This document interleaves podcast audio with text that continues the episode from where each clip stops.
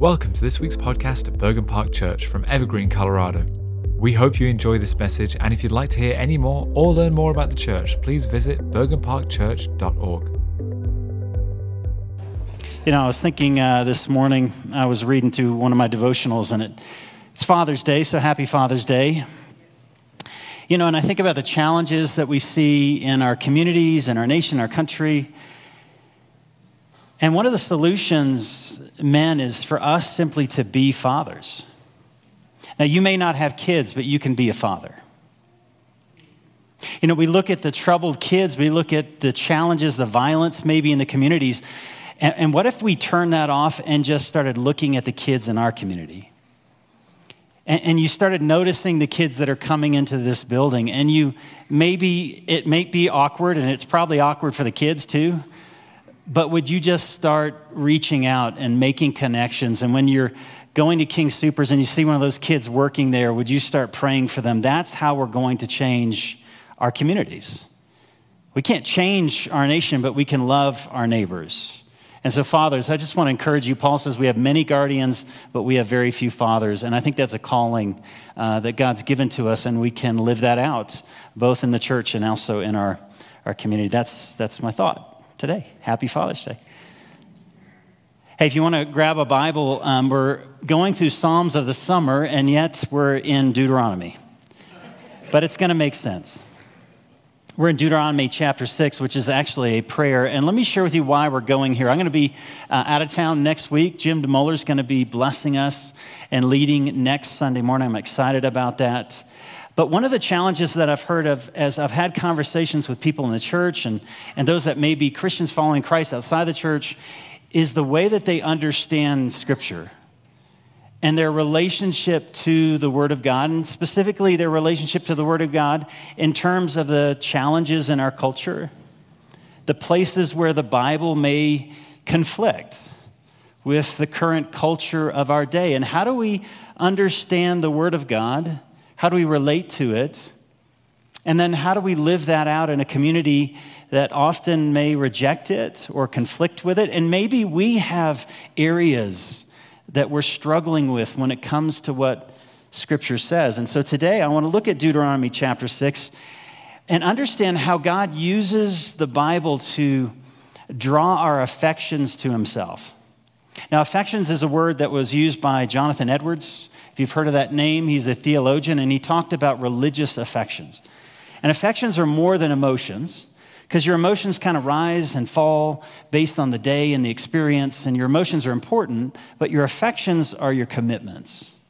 They're deeper, they flow out of the will. So, for example, in August, we're going to celebrate, I'm going to celebrate, you can celebrate with us if you want to join us, uh, our 25th wedding anniversary with my wife, Melissa. And we're excited about that. And I can tell you today that 25 years into my marriage, my affections for my wife have grown. I thought I loved her on the day we got married, but I love her much more today. And my heart is drawn to her because of all the experiences we've had together. I mean, graduating college together, graduating seminary together, uh, buying a house, having kids, going through challenges, hardships, her loving me and through her grace and her kindness towards me, all of that has deepened my affections for her because I have these experiences with my wife. And see, likewise, through the scriptures and through walking with God, through prayer, through the spiritual disciplines, our affections for God can grow. But we have to be willing to set before us intentionally things that are going to draw our relationship with God deeper which means we have to be careful about what we're setting before our lives. And so we're going to go to Deuteronomy chapter 6, and what it's kind of unpacking for us is how God uses our heart to draw us closer to Him. So let's jump into this Deuteronomy chapter 6, and we'll read verses 1 to 8. The word of the Lord. Now, this is the commandment, the statutes, and the rules that the Lord your God commanded me to teach you that you may do them in the land to which you are going to possess it, and that you may fear the Lord your God, you and your sons and your sons' sons, by keeping all his statutes and his commandments which I commanded you, all the days of your life, and that your days may be long. Hear, therefore, Israel, and be careful to do them, that it may go well with you and that you may multiply greatly as the Lord, the God of your fathers, has promised you, in a land flowing with milk and honey. Hear, O Israel, the Lord our God, the Lord is one. You shall love the Lord your God with all your heart, with all your soul, and with all your might. And these words that I've commanded you to, today shall be on your heart. You shall teach them diligently to your children. Talk about them when you sit in your house, when you walk by the way, when you lie down, and when you rise. You shall bind them as a sign on your hands, and they shall be as frontlets between your eyes. You shall write them on the doorposts of your house and on your gates. This is the word of the Lord. All thanks be to God. Hey, let me pray for you. Would you, would you pray for me? Father, I thank you that we get to call you Father. What a gift. And yet, I want to acknowledge that the term Father can evoke a lot of pain in us, confusion, that we can see a father as punishing or harsh or cruel. And so, Father, through the power of the Holy Spirit, would you reveal the Father through Jesus? He is the manifestation of your love, your presence, your truth. And so, would we see what it means to be a father, but it, would we first see what it means to be loved by a father through Jesus Christ, your Son? We pray this in Jesus' name. Amen. So, Deuteronomy chapter 6, it's a moment in the life of the nation of Israel. They were in slavery for 400 years. It's a long time. And they cried out to God, and God rescued them. He sent Moses, He sent some plagues. Eventually, there was a lamb that was sacrificed, blood was placed over the door frames of their homes, and God rescued this people for Himself and brought them into the wilderness. And it's in the wilderness that God kind of wooed their hearts to His. They went through challenges, hardships, difficulties. They experienced God provide for them manna from heaven, water from a rock, words through the tablets that were given to Moses. And God shepherded his people through that time. And in Deuteronomy chapter 6, before they're about to take possession of the promised land, through Moses, God is speaking to them and he gives them this prayer.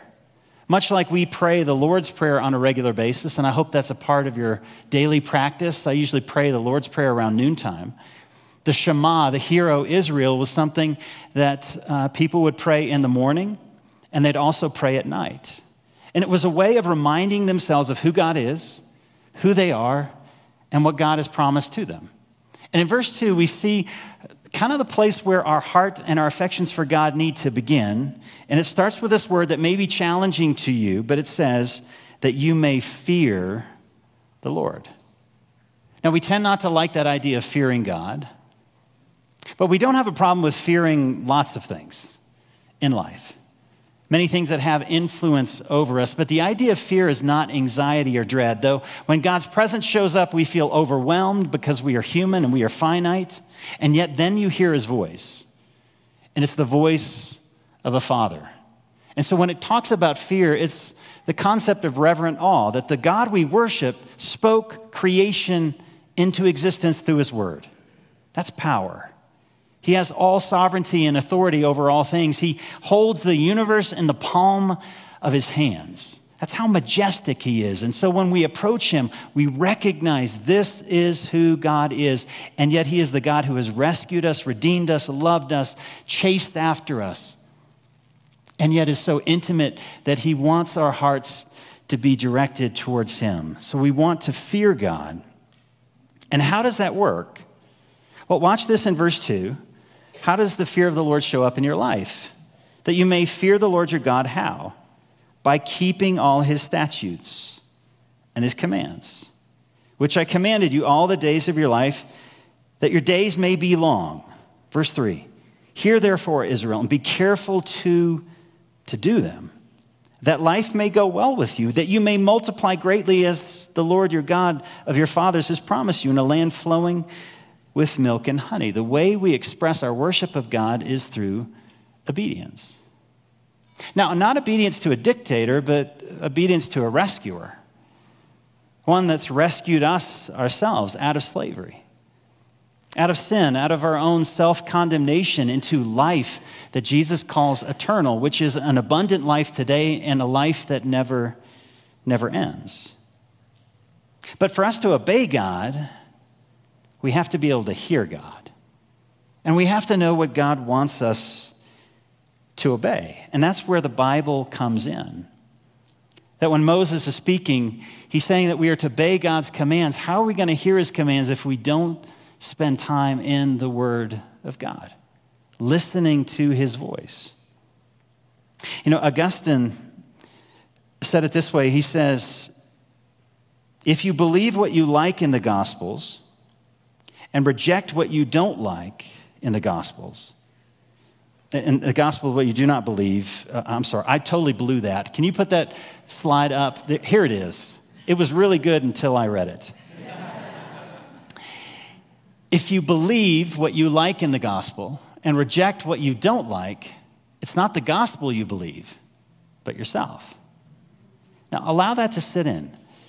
What he's suggesting is that so often what we do is we project ourselves onto God. And so when we approach God, we expect God not to contradict with us, right? Because God's going to support what I think. And that's not a God, that's just a relationship with yourself. Because if God can never say no to you, if he can never contradict with you, if, if you can't wrestle with him, that's not a relationship. And see, as we come to the Word of God, we want to come to it as it is. And it's okay to wrestle, it's okay to struggle. But we want to know that the reason we're coming to it is not just to obey, but to commune. It's about a relationship. And in that relationship, there's law. And some of us might think, well, I don't like the idea of law and relationship. Every relationship comes with law. I told you I was married for 25 years. I've broken a lot of my wife's laws, and none of those laws are in our refrigerator. But I know them. Why? Because I love my wife and my wife loves certain things. And if I don't honor those things, I'm not going to have communion. The same thing is true with God. And the scripture reveals God's heart, his love, and his passion. Jesus said this in John chapter 14, verse 15 If you love me, you'll obey my commands. Because, see, love has to do with trust. Do I trust Jesus? And do I trust Him enough to actually surrender and submit my life to His commands? That's the question that we need to struggle with. The challenge is so often what we do when we approach Scripture is we, I would say, we approach it culturally, that we take the values of our culture and then we apply them to Scripture, and where the values of our culture line up, then the Bible's good, and where the values of our culture don't line up, then the Bible's, the Bible's bad. One person who has helped me with this, there's a book called Eat This Book by Eugene Peterson, which talks about how we approach Scripture. And he talks about some of the challenges we have as we've replaced the Trinity, the Holy Trinity, with a replacement Trinity. And here's how he captures this, and I'm going to quote from Eugene Peterson. He says, But the three personal Father, Son, and Holy Spirit is replaced by a very individualized personal trinity of my wants, my holy needs, and my holy feelings. That often when we approach Scripture, we're reading it through my wants, my needs, and my feelings. Now, let me pause there. It's important to pay attention to your wants, your needs, and your feelings. God will communicate through that, but they're not your authority. Do you know the difference? If you ignore them, then you're ignoring yourself, and you're ignoring a means through which you can connect to God. We don't want to erase those things, but they're not our authority. Now, in our culture, wants, needs, and feelings are your authority. And so often when we come to Scripture, we come to Scripture with our wants meaning that we come to read Scripture in a way where we already think we understand what the good life is. And so, where the Bible lines up with my definition of the good life, Jesus, we're tight. But where the Bible doesn't line up with my definition of the good life, I don't want that. And so we reject aspects of God and we accept others. That's how we approach it through our wants or through our feelings. That we trust how we feel, and if it doesn't feel right, then we don't trust it. The challenge is we're putting a lot of trust in ourselves. Because I don't know about you, but in my wants and my desires, there's a lot of contradiction in me.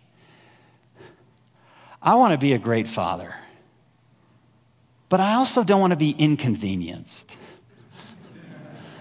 And having kids is so stinking inconvenient. I mean, I love my kids. I think they're tremendous young men. But on the one hand, I want to be a father. On the other hand, I want to be independent and do what I want. Which one is me? And sometimes I need somebody to sit me down and say, hey, this isn't what's most important. I also have weaknesses in my own life. I'm an appro- approval addict. And I know I can approach situations, and if I'm not aware of my own heart, I'll walk into situations where I'm just trying to gain the approval of others, and I need that still small voice of the Spirit to say, Hey, Jason, you're okay with me. Now let me use you and let me love through you. I can set myself aside.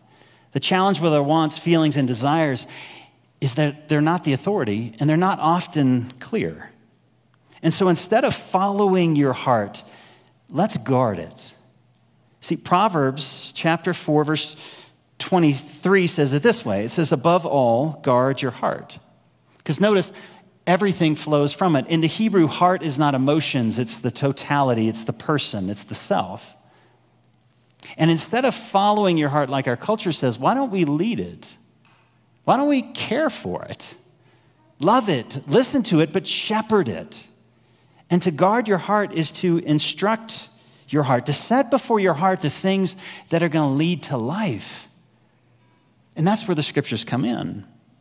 Paul captures it this way in Philippians 4. Philippians 4 8. Finally, brothers, whatever's true, whatever's honorable, just, pure, whatever's lovely, whatever's commendable, if there's anything excellent or praiseworthy, think about such things. And what you've learned and received and heard from me and seen in me, practice these things and the God of peace will be with you. Here's the question What are you setting before your heart? It's going to show up in how you practice life. So let's just go to how you're practicing life. How was life this week? Can we check in on that? Because the content of your life reveals the, what you're setting before your heart. And, and, a lot of us have chewed on a lot of bad heart stuff for a long time, right? You're not going to get over that in one week. You've had 40, 50, 60, 70, 80, can I keep going? 90 years for some of us. God bless you, 90 year olds. And you have fed on something that shows up in your practice. And what we need to do is to examine what we're feeding on and then replace it with, with God's words. To set our hearts on the word of God. And that's, as we go back to Deuteronomy 6, that's what he's saying in verse, verses 4 and following. Hear, O Israel, the Lord our God, the Lord is one.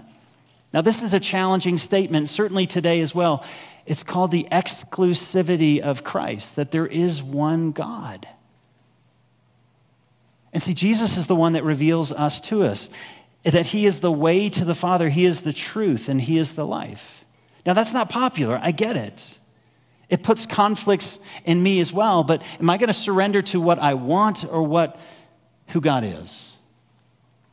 And he's revealing to us that God is one, and therefore our devotion to God has to be singular. We can't be devoted to God and money, or God and my version of sexuality, or God and my version of political right or left or wrong or good. We're devoted to Christ and Christ alone. And so, how does that flesh itself out? Well, it sounds kind of like Jesus, verse 5, right? Love the Lord your God with all your heart, with all your soul, with all your might. Love him with all that you have. And then notice, and these words that I command you today shall be on not just your mind, but your heart. And you shall teach them diligently to your children. Talk about them when you sit down and when you walk by the way, when you lie down and when you rise. Just make it a part of life. Don't make it weird. Make it natural because you talk about the things that you set before your heart, don't you? And that's all he's saying is bring, bring your relationship with God into life. Fathers, one of the best things you can do is admit to your kids sometimes just what's going on in your life. Because your kids are scared And sometimes it's good to be able to connect with you and say, you know, you know, sometimes your dad's afraid. You know what that does to the heart of a child? It gives them comfort and stability and confidence because you can say, you know what, sometimes I'm afraid, but when I am, I can trust in Christ and I can trust in God and I can lean not on my own understanding. And that child begins to see the beauty of listening to the voice of his heavenly Father. And so, verses 8 and 9, you shall bind them, meaning God's commands, as a sign on your hands, and they shall be frontlets between your eyes. You shall write them on your doorposts of your house and your gates. You shall do whatever it takes to keep these words before you. See, one of our core beliefs is the authority of Scripture. And it's the, the idea that I submit my life to the Word of God. And that is my highest authority. And all of us have something that's an authority in our life. And recognize you're all looking to something, whether your authority is your feelings or your desires or some scientific method or philosophy or a way of life. All of us are submitting ourselves to some form of authority. And the word authority just means author. And see, God is the author of Scripture. And the place I want to kind of land with is is to recognize that Deuteronomy 6, the place that most shows up, that prayer that they prayed for thousands of years, it shows up in Jesus.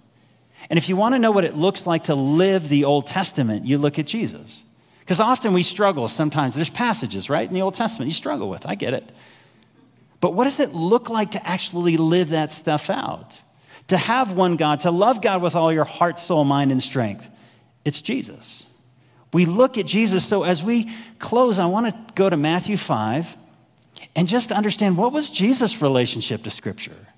Because I hear a lot of people say this, and maybe you say this I like Jesus, I don't like the Bible. And that's okay. I'm glad you're here. But to reject the Bible is to reject parts of Jesus because he's the fulfillment of the Bible which means it's okay to wrestle with some of what Scripture says, but we need to see it through the lens of the fulfillment, which is Jesus Christ. So we're going to go to Matthew chapter 5, if you want to turn there. And just like our day, Jesus had to confront the false views of Scripture in his day. Now, those false views were propped up by the religious leaders. Some of the main views were the Sadducees were one type of view, and then the Pharisees. Now, the Sadducees were those who were kind of take it or leave it when it came to the Bible. There are parts that are like, yes, that's my word right there. Other parts are like, that's nuts. And that sounds familiar, right? So the Sadducees did not believe in the miraculous stuff in the Bible. And their Bible was pretty short. Their reading material was pretty small. It was just the first five books. They rejected everything else after the first five books, rejected the prophets, the Psalms, and anything that was supernatural in Scripture, they had a lot of skepticism. They didn't believe in an afterlife. I mean, you're wondering what kind of religious leaders are these? They didn't believe in the resurrection. And they aligned their belief with God perfectly with the culture in which they lived. And the scriptures that they believed lined up with protecting their power. And that's how they read the Word of God. And Jesus is going to confront them. Now, the others are the Pharisees. Pharisees loved the Bible. They read it privately, they read it publicly, but they didn't allow the Bible to, in a sense, read them.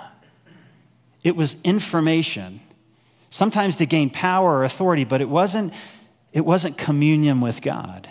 And so Jesus is going to address them and says, You got to go way beyond where they are. Because what they would do is they take the Bible and then they put fences around them, cultural fences. So that to really follow God, you have to adopt this kind of culture. We said that in America today. It's an American way of being Christian. And if you're not an American Christian, you're not a real Christian, right? And I'm sure every culture has this nuance that we apply cultural values over the word. And it's not about relationship with God, it's about sustaining a certain kind of culture and a way of living. Now, Jesus is going to address both of those as we go to Matthew chapter 5. To the Sadducees, he says this Matthew 5 19. Therefore, whoever, notice, relaxes, takes out, removes one of the least of these commands, and teaches others to do the same will be called least in the kingdom of heaven. It's kind of interesting, this word relax. in the Greek I was reading this week, and it means to untie. And it's the idea of a thread. Have you ever taken, you see a thread on your shirt, it's no big deal, I'm gonna pull that, but you pull it and everything starts to open up. And that's what he's saying. When you pull that thread and you say, you know what, I'm better, I know better, this doesn't matter, it starts to unravel the whole thing. And then to the Pharisees, he says in verse 20, I tell you, unless your righteousness exceeds that of the scribes and Pharisees, you're never going to enter the kingdom of heaven. It can't be about external obedience, it has to be about the desires of the heart. So, how did Jesus read the Bible? Uh, Dallas Willard, in his book, Hearing God, which is another excellent book to turn to when it comes to reading Scripture, he said this Few things are more terrifying in the spiritual arena than those who absolutely know, but who are unloving, hostile, proud, superstitious, and fearful. You have knowledge, but you don't have communion. And the purpose of the word is to be in communion and relationship with God so he can start addressing my hostility, because I got that. And he can address my pride and my superstition and my fear because I'm coming into communion with Him. I'm not just trying to get it right or to argue it right, I'm trying to be in a right relationship. And so, how did Jesus approach the Bible? He says in verse 18, Truly I say to you, unless until heaven and earth pass away, not an iota, a dot will pass away from the law until all of it is accomplished. Then he goes on in verse 19, whoever does them, notice, who lives them out and teaches them will be called great in the kingdom of heaven. And that's what Jesus did. You read the Gospels and you see him teaching and doing what the scriptures say. And Jesus had a very high view of scripture. I know some of us struggle with it and we want to take it out, but the stuff we want to take out, Jesus embraced. So in John 10 35, he said, The scriptures cannot be broken. He says in Mark 12 36, quoting, he says, David himself in the Holy Spirit. So David, speaking through the Holy Spirit, declared, and then he quoted one of the Psalms. Matthew 4, referencing the Old Testament, the book of Deuteronomy. Jesus says, It is written, man shall not live by bread alone, but by every word that comes from, notice, the mouth of God. Jesus had a very high view of Scripture. And when he read the Psalms and he read David's word, he said, You know what? the Holy Spirit spoke this through David. And none of these words are going to pass away. Instead, all of them are going to come to fulfillment. And so he says in verse 17, Do not think I've come to abolish the law. To abolish means to tear down. It's kind of like the idea of taking a building and breaking it down. That's what the Sadducees and Pharisees thought. Because Jesus was messing with their power. He moved their cheese, if that makes sense to you. But instead, he says, I didn't come to abolish it, I came to fulfill it. The Old Testament is incomplete. Jesus is the completion. We see in Jesus what it looks like to be rescued by God and to live a life that reflects the kingdom of God. You know, again, I, I, hear a lot today, people will say, you know, I love Jesus, but I'm just not into the Bible, at, at least certain parts of the Bible. There's areas that I really struggle with. And often what we'll do is we'll take the cultural norms of our day, right? And we'll try. And, and I get, understand, I get the tension. And I get why we want to do this. Because I don't want to be in conflict with my neighbor or my culture or the people in my family that I love that believe. I don't want to be in conflict. And so what we do is we take Jesus and we take our culture and, right, you try to weave it in there. Now, what's the problem with that? Well, I'm sorry, the problem's Jesus. He had a high view of the Word of God. And he held it in such, such a way that he submitted his life to the Father. And he said, This is the path of life. And, and understand, I know often when I talk about this kind of thing, you all have some concept of what this means. I'm talking about your way that you do this. Because there's a liberal and a conservative, there's an American Christian, Hispanic Christian way of doing that. We all have things that we try to weave in. What would it look like just to listen? to the Word of God through God's still small voice and allow Him to speak to us. Jesus is the fulfillment of the Bible. Are we willing to listen to Him? You know, Andrew Wilson, he wrote another great book called Unbreakable What the Son of God Says About the Word of God. He said this Ultimately, our trust in the Bible stems from our trust in Jesus Christ. The man who is God, the King of the world, the crucified, risen, exalted rescuer. I don't trust in Jesus because I trust in the Bible. I trust in the Bible because I trust in Jesus. And I know those two are related, but hear what he's saying. I love him and have decided to follow him. So if he talks and acts as if the Bible is trustworthy, authoritative, good, helpful, powerful, I will too. Even if some of my questions remain unanswered, and I think that's important, or my answers remain unpopular. Now, let me close with this. Do you know the disciples had a real hard time with Jesus' words? They didn't agree with all of them, and they didn't understand all of them certainly on this side of the resurrection and the cross. If you go to John chapter 6, Jesus is talking about being the bread of life. And he says, Unless you eat my flesh, right, and drink my blood, you're like, whoa, this is getting weird. And that's exactly how many of the disciples they left. I don't get this. See, often we think, well, people back then, they totally understood it. No, there were things that they struggled with. Peter says about Paul's writings, there's stuff that guy talks about, I don't, get, I don't understand it. It's hard. And Peter goes to Jesus and he's like, Jesus, listen, you got to stop teaching this stuff. It's conflicting with the culture. You're losing people, man. Our church is dying. We're not going to pay the mortgage. We can't. It's falling apart. And he says, You know, Peter, are you going to leave? I imagine right there the wheels, right? Well, well, that's a good question. And he goes, No, because you have, Jesus, you have the words of life. I may not understand what you just said, but I trust you. And skeptics argue with each other, Christians argue with God. Let that settle. Christians wrestle with God, skeptics wrestle with the world and each other. Let us be disciples of Jesus. And when there are challenges that you have, and all of us do, bring it to Him. Could you just bring it to him? He knows you're struggling. And bring it to him. And when you read those passages, don't ignore them. Sit in them. Because what if God's intimacy shows up in our areas of conflict? And when you read that passage, start noticing what is it making you feel? What is it making you think? And then just simply talk to him. And instead of walking past it, say, Jesus, I want to trust you in this. I want to surrender to you. Would it be a relationship at that point? And not just the scripture's a way of controlling God or figuring out life, getting my best life. That's, that's like a gumball machine right there. It's about communion. And if we would commune with God and experience Him and listen to Him, the Word of God would become alive and it would lead to the life that God's, God's called us to live. So, this summer, would you just spend some time in Scripture? I, I want to share just quickly a few resources if you want to pull that slide up. The two on the side are apps. One is the ESV app. You can open that and just listen. If you want to listen to the Gospel of John, that's a great way uh, to get through Scripture. Is you're driving, just listen to a Gospel. Maybe this summer it's Matthew, Mark, Luke, John. Which one do you want? We got four. What if this summer you just listened? And maybe you need to go to the message or the NLT, something that flows a little bit better. That's okay.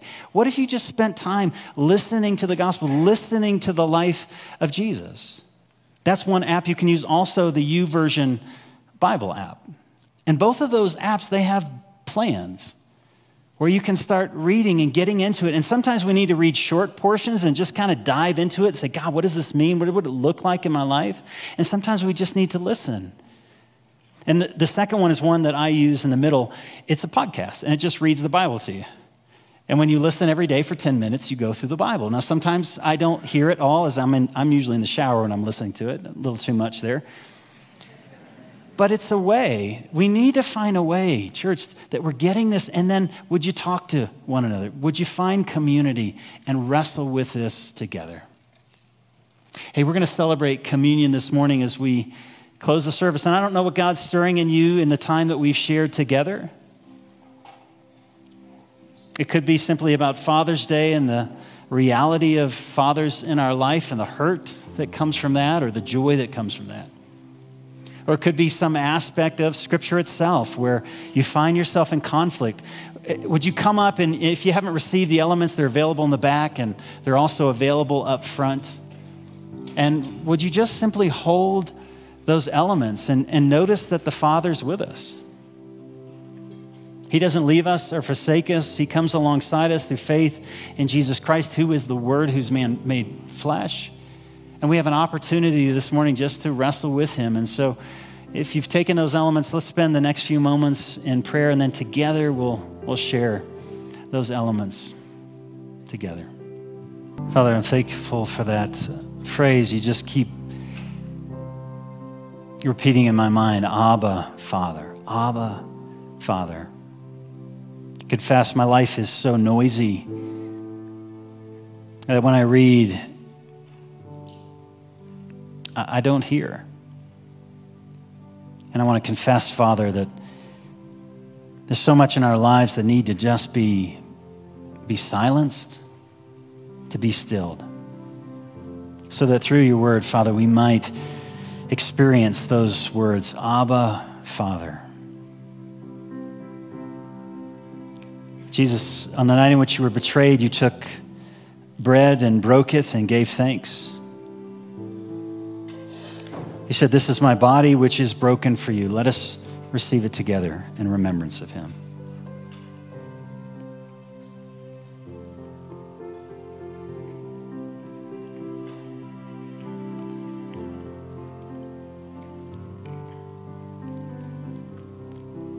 And in the same way, he took a cup. Said, This cup, it represents the new covenant established in my blood. As often as you eat this bread and drink this cup, we proclaim the Lord's death until he returns.